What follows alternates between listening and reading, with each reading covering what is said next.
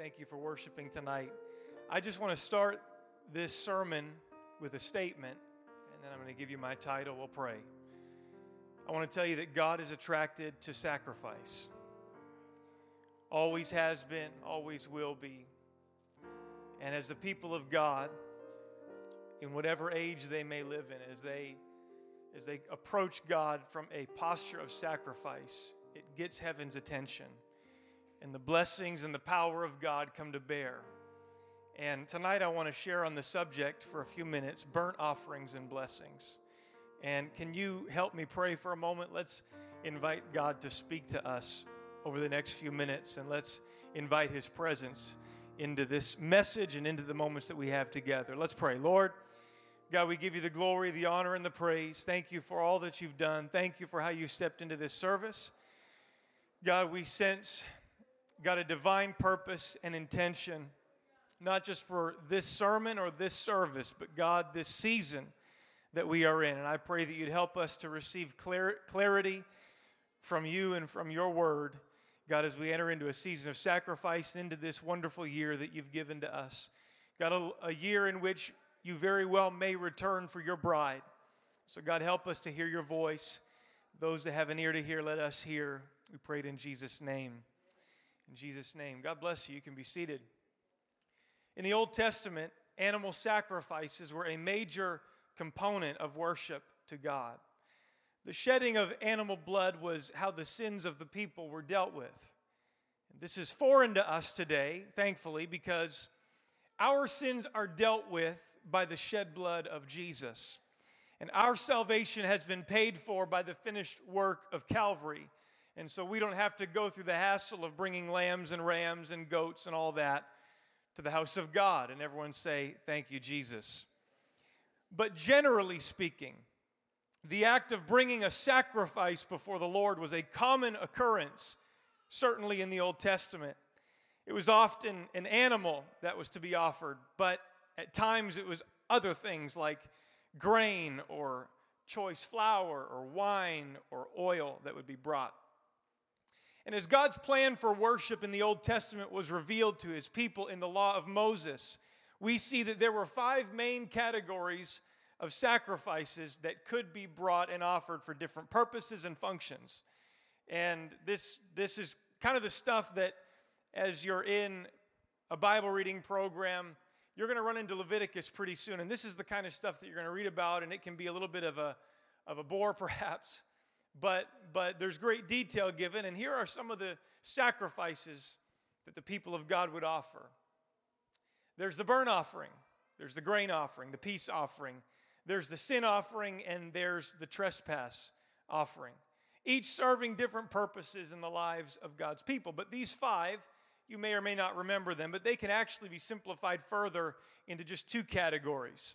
Certain sacrifices were mandated by God, while others were voluntary in nature, voluntary offerings.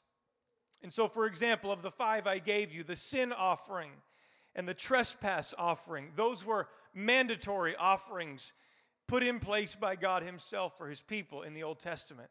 If you had sinned, you had no choice in the matter. If you wanted your sin to be dealt with, if you wanted judgment for that sin to be rolled ahead to another time, to another year, you had no choice. It was required that you offered a sin offering to God. And if you had sinned against a neighbor, somebody else, a brother or sister in the community, well, then you had to offer the trespass offering, for you had trespassed against them. Now, on the other hand, you have the burnt offering, the grain offering, and the peace offering. And these three of the five, they were in the other category. They were voluntary offerings uh, offered to God by his people. And in these voluntary offerings, it's interesting to me because God did not give uh, a, lo- a lot of specifics about them. There were some, they were talked about, it was implied that they were expected, but God left it up to the people when exactly they would do these offerings, how often they would do them, and what size their offering would be. God could have told them specifically how often and how much that He desired them to sacrifice in these voluntary offerings. He was very specific about many other things in the scripture, but He didn't. he left it open ended for them to determine. No ceiling was set for these voluntary offerings. It's as if perhaps God wanted to see who was willing to go that extra mile in worship. And some certainly did. And God always responded because God is attracted to sacrifice. It's why we read of instances like this in the scripture. We turn our attention to Solomon, the third king of Israel, the son of King David. And near the beginning of his reign, Solomon, this king, gathered the people before the tabernacle of the Lord, and there he made sacrifices. And the Bible tells us, Second Chronicles 1, verse 6, that Solomon went up thither to the brazen altar before the Lord which was at the tabernacle of the congregation. And there he offered a thousand burnt offerings upon it. One of the voluntary offerings that could be offered to the Lord, a burnt offering. And it raises the question in my mind well, well, Solomon, who told you to do that? Who told you to take a thousand bulls or whatever it was and, and offer them before the Lord on that brazen altar? And the answer, simply put, is that no one did. Nobody told Solomon how much he ought to offer and, and how many he should give before the Lord on this altar. He did it of his own free will, it was voluntary. But he chose to sacrifice extravagantly for the glory of God. And this extravagant sacrifice, it led to abundant blessing. For in the very next verse, the Bible says, In that very night, did God appear unto Solomon, and he said unto him, Solomon, ask me what I shall give thee. Solomon, whatever you want, whatever you desire, whatever you're hungry for, because you have extravagantly sacrificed before the Lord, I have some blessing that I want to bestow upon you. That blessing, it was preceded by, by burnt offerings, burnt offerings and blessings. And Solomon, he asks, asks God for wisdom. God grants him his request and makes him the wisest man to ever live on planet Earth, the Bible says. But it all started with burnt offerings and extravagant sacrifices made to God. You see, God's word gives us the pathway. It's not just a thousands of year old principle or promise, but for us today, the pathway for abundant spiritual blessing in our lives and in a church, locally and globally. And the pattern is through great personal sacrifice. It's something that isn't mandatory. Only if you want to see God move powerfully. But God has presented us with an opportunity for Him to meet us by great power. You show me tonight a sacrificial person, and I will show you a blessed person. For God will not be mocked. Be not deceived. God is not mocked. For whatsoever a man soweth, that shall he also reap. And when we sow in sacrifice in our lives, we reap the blessings of God. So, for, for the next few minutes, and, and, and before we land this plane, what I'd like to do is I would like to walk you through various stories in the scripture and show you how this pattern holds true that God brings about abundant blessings when God's people offered great, extravagant, voluntary offerings to the Lord. First, I'll take you to Noah. We talked about Noah a little bit this morning in Pastor series, but if you'd allow me to pick up his narrative for a few minutes, the flood is now over and the waters have receded and, and God tells him to get off the boat. Genesis 8:15. God spake unto Noah saying, "Go forth of the ark." Thou and thy wife and thy sons and, they, and thy sons' wives with thee. And so Noah does it. He exits the ark, bringing with him his family as well as the animals. And, and you will notice with me the very first thing that this man of God does as soon as he exits the ark, verse 20. And Noah builded an altar unto the Lord. And he took of every clean beast and of every clean fowl, and he offered burnt offerings, a voluntary offering on the altar. God never told him he had to, but Noah had something in his heart, a desire to offer something great to the Lord. Now, now to me, I ask the question: How many, how many uh, sacrifices were made that day? But before we get to that question, you got to ask this question: How many of each animal did Noah take on the ark? Because you know, just you employ a little logic and you understand that that there's a limited pool now of animals to just start slaughtering.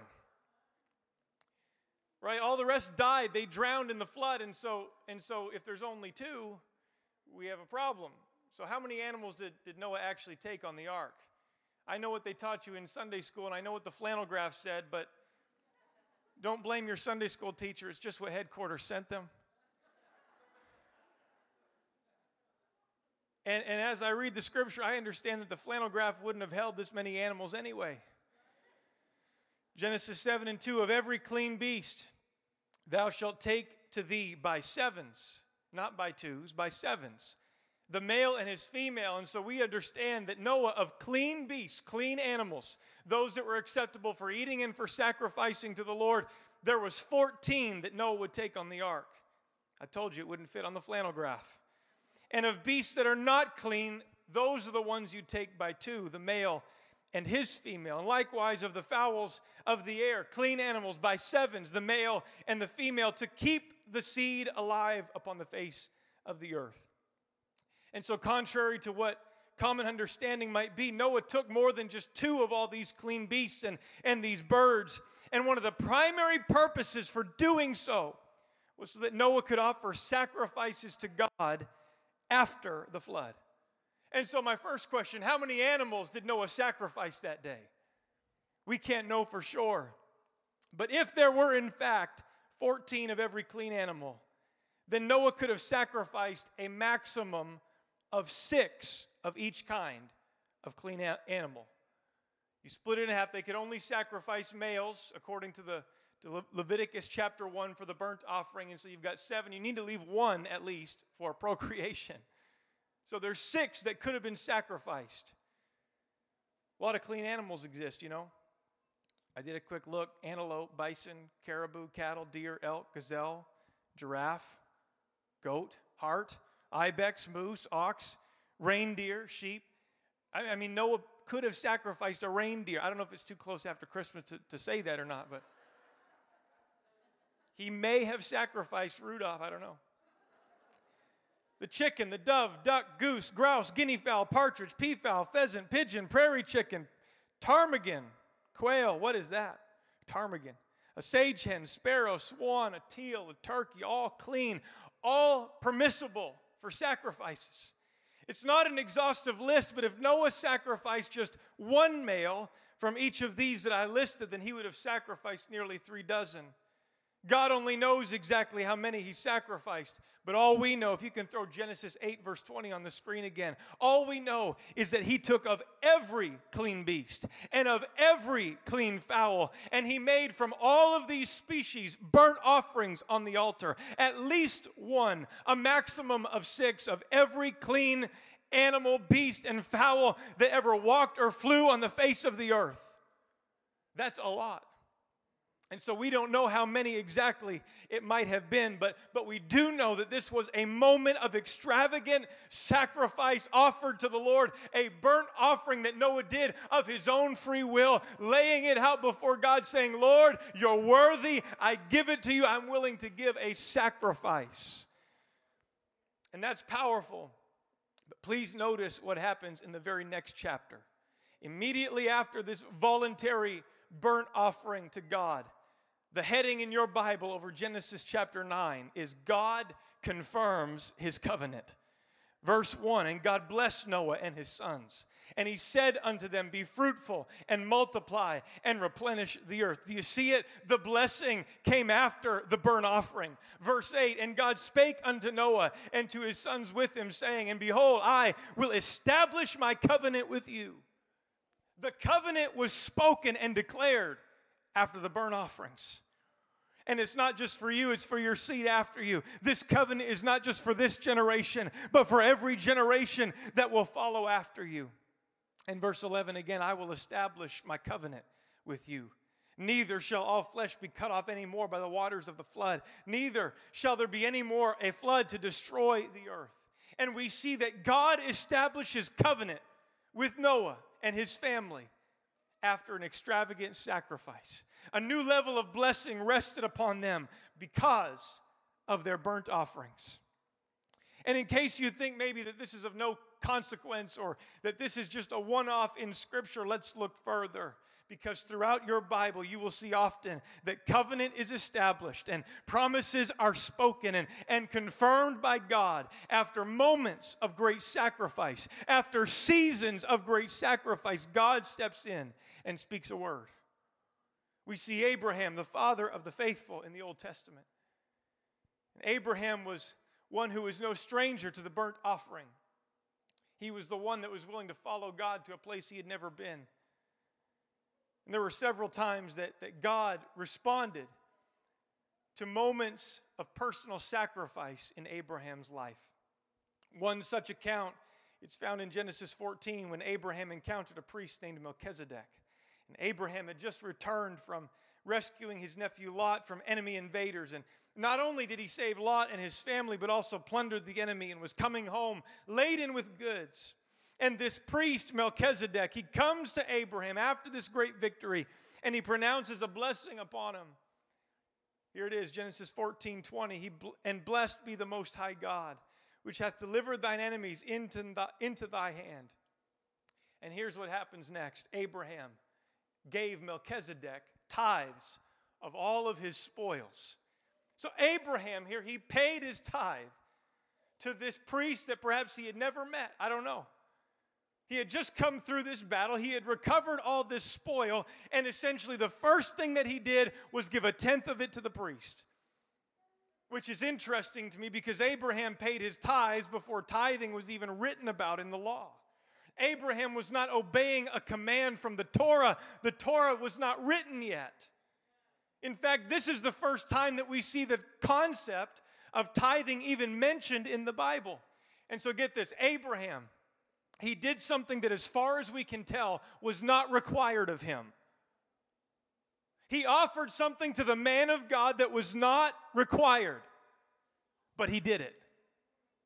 He offered as a sacrifice to the man of God, but really as unto the Lord. And that's powerful. But please watch with me what happens immediately following this moment of sacrifice. Very next chapter, in the heading over Genesis chapter 15, the Lord's covenant promise to Abram. Do you see? After these things, the word of the Lord came unto Abram in a vision. After what things? After offering an extravagant, un- unnecessary, voluntary offering.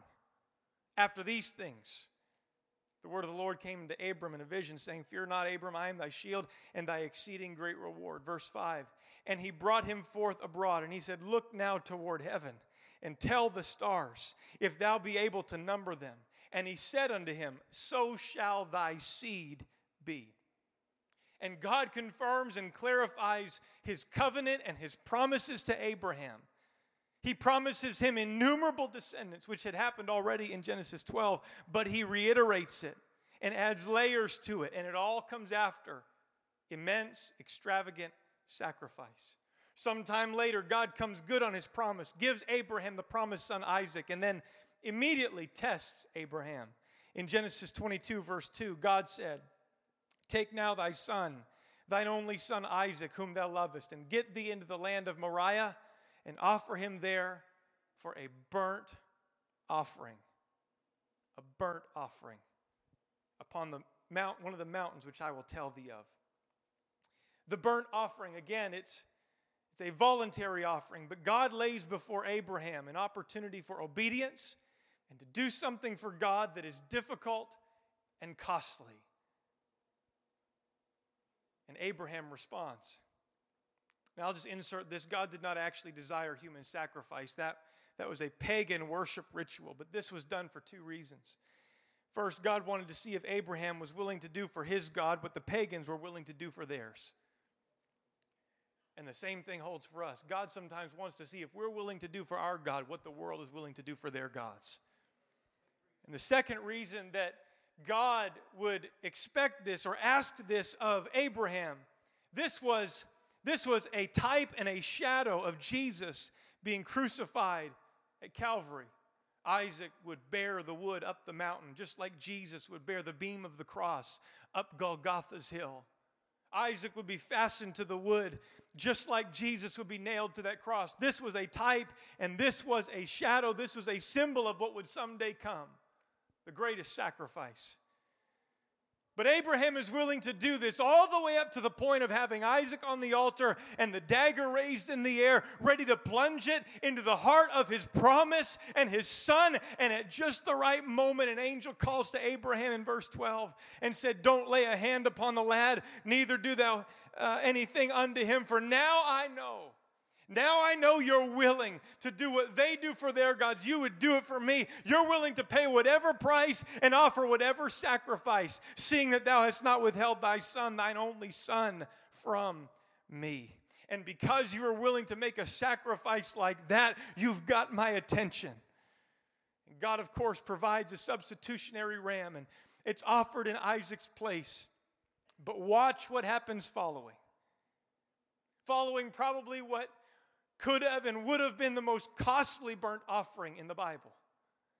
Immediately following verse 15, and the angel of the Lord called unto Abraham out of, the, out of heaven and he said, By myself have I sworn, saith the Lord, for because thou hast done this thing, and you've not withheld thy son, thine only son, that in blessing I will bless thee, and in multiplying I will multiply thy seed as the stars of the heaven, and as the sand which is upon the seashore. Another layer to the promises of God. And thy seed shall possess the gate of his enemies, and in thy seed shall all the nations of the earth be blessed because thou hast obeyed my voice. What's the point this evening? What's the point of this story? God is attracted to extravagant sacrifice.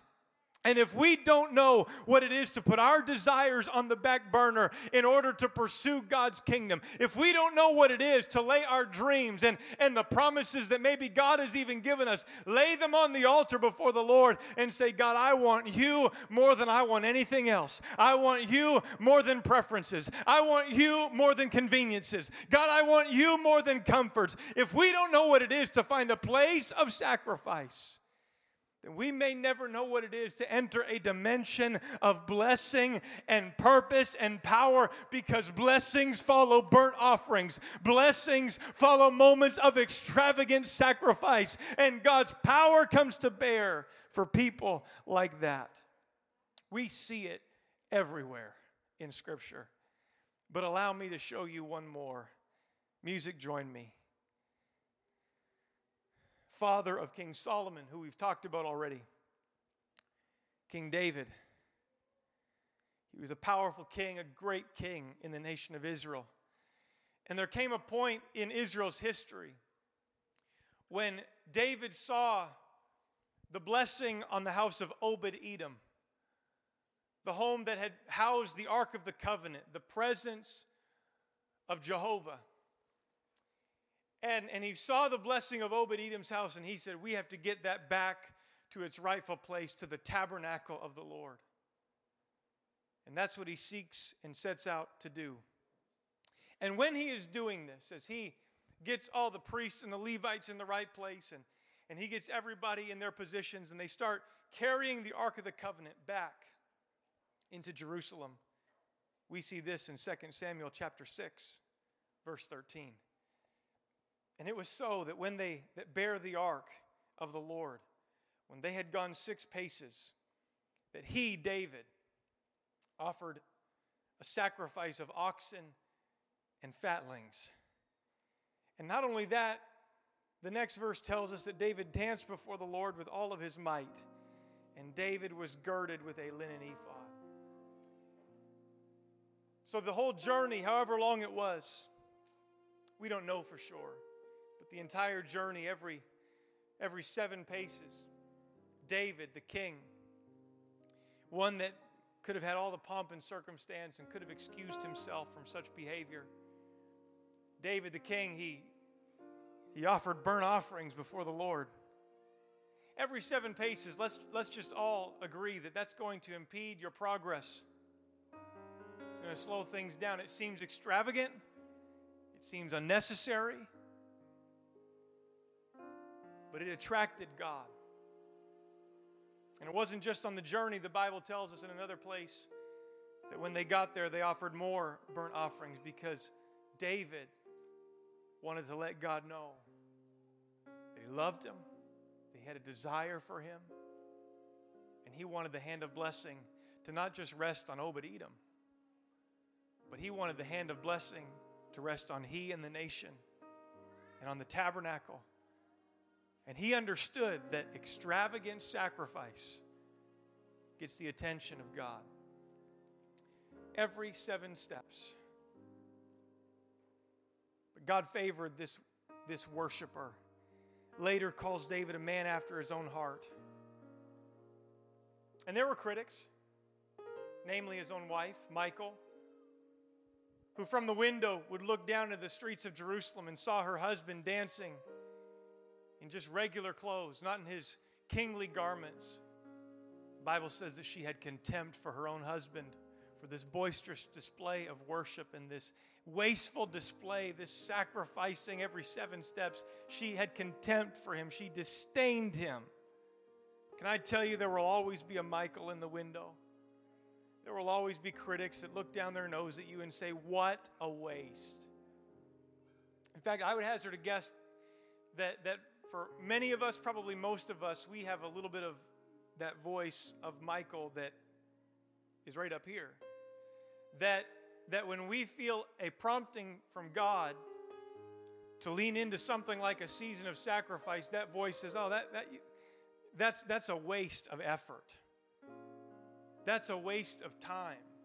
You don't really need to do that level or that much or go that far or, or lean in that hard. You don't need to. That's a waste. You ever heard that voice before? You usually hear it on like day six of a seven day fast. You don't need to finish this out. Day, day 19, 20, right? Come on, just break it. Boston Pizza's open till 2 a.m. Just do it. But what some call waste, God sees as worship. An extravagant sacrifice gets the attention of God. And the extravagant, boisterous display is wonderful, but, but once again, please notice the very next chapter. There's a heading over 2 Samuel chapter 7. The Lord's covenant promise to David. 2 Samuel 7 4. And it came to pass that night that the word of the Lord came unto Nathan the prophet. Verse 12. When thy days be fulfilled, and thou shalt sleep with thy fathers, you're going to be dead and gone, David.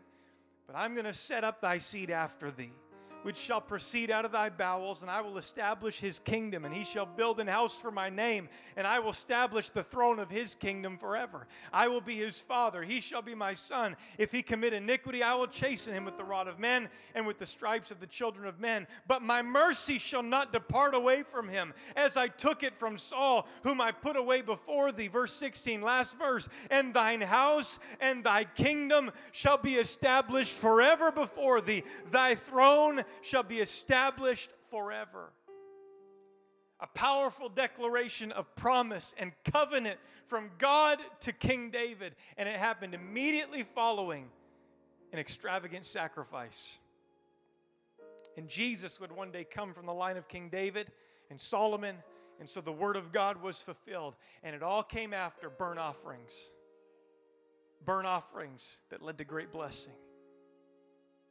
Covenant promise and power always proceed after personal sacrifice. Always. And I would end this evening by saying that God has not told us exactly what. We've, we've left it open ended this, this next three weeks as well. God has not said exactly what, how much, but He has told us how. You set the bar. You raise the ceiling, if you will. Last little example that I'll share with you before we before we pray. I think of Mary, the one in the New Testament that broke that alabaster box over Jesus' body when he was there in the house to prepare his body for burial. And that ointment that she broke, that, that spikenard or whatever, it was worth about a year's salary. Can you imagine taking a year's salary and buying a, a box of perfume or a bottle of cologne? And Forget just buying it, but then breaking it and letting it be poured over the, over the head and down the body of Jesus. You know, in Judas, you can understand why he indignantly stood up and said, What a waste! What a waste. We could have sold that and we could have taken the proceeds and the profits and, and we could have given it to the poor. What a waste. But what Judas called a waste, Jesus called worship. In fact, Jesus would say in Matthew 26 13, Wheresoever this gospel shall be preached in the whole world, there shall also this, that this woman, what she has done, be told for a memorial of her. He said, Whenever you preach this gospel, be sure to bring up the woman that was was willing to, to sacrifice extravagantly for me. Don't forget to tell them about somebody like that because I always, I always respond and I always come near to a person that is willing to sacrifice extravagantly. And so, these next 21 days, this season of sacrifice, I feel it's a lot like those voluntary offerings feel like it's a lot like those burnt offerings. And God has left it up to the people what the offering will be. But as we see time and time again, the greater the sacrifice, the more significant, the more extravagant the sacrifice, God responds with promise, God responds with covenant, God responds with great power. I want to see people in our city enter into covenant with Jesus Christ. Can I tell you that God responds with covenant promises and, and covenant power on the heels of great sacrifice? And so I am challenging somebody here to set a new bar and to not just do maybe what you've always done and to not just say, well, I'm going to get hungry if I do that. We all say that. But, but as we set a new bar, I'm just promising you, on the authority of the Word of God, that God will meet you there on the other side of an extravagant sacrifice, burn offerings and blessings. Let's stand together in this room tonight. I'm going to turn this back to Pastor in just a minute, but before that, he's going to tell us a little bit more and just talk about this fast. But can we just raise our hands? In this sanctuary. Can we just take a moment? Can we respond to the presence of God that we feel so strong in this place? And can we respond to the word of God that has been declared in this sanctuary tonight? Can we lift our voice now? And can we just respond? Can we entertain his presence? In the name of Jesus. In the name of Jesus. God, thank you for bringing us to this place. God, you've set before us tonight at the beginning of this season of sacrifice, an open door. And God, I truly believe that only eternity will tell what these next 21 days, the impact that they will have on our families, on our own lives, on our communities, on the city of Fredericton, and God, upon worldwide revival. I believe that you are still a God that responds to sacrifice like that, Jesus. I still believe, God, that you are a rewarder of them that diligently seek him. I declare that now in Jesus' name. God, I pray that that burden would rest upon this people tonight. Everybody joining us online, I pray that they would feel that burden, that compulsion of the Holy Ghost to take on this challenge in the name of Jesus. Just one more time, can you lift your voice? Can you pray in the Spirit? Can you let His Spirit move among us and upon us right now?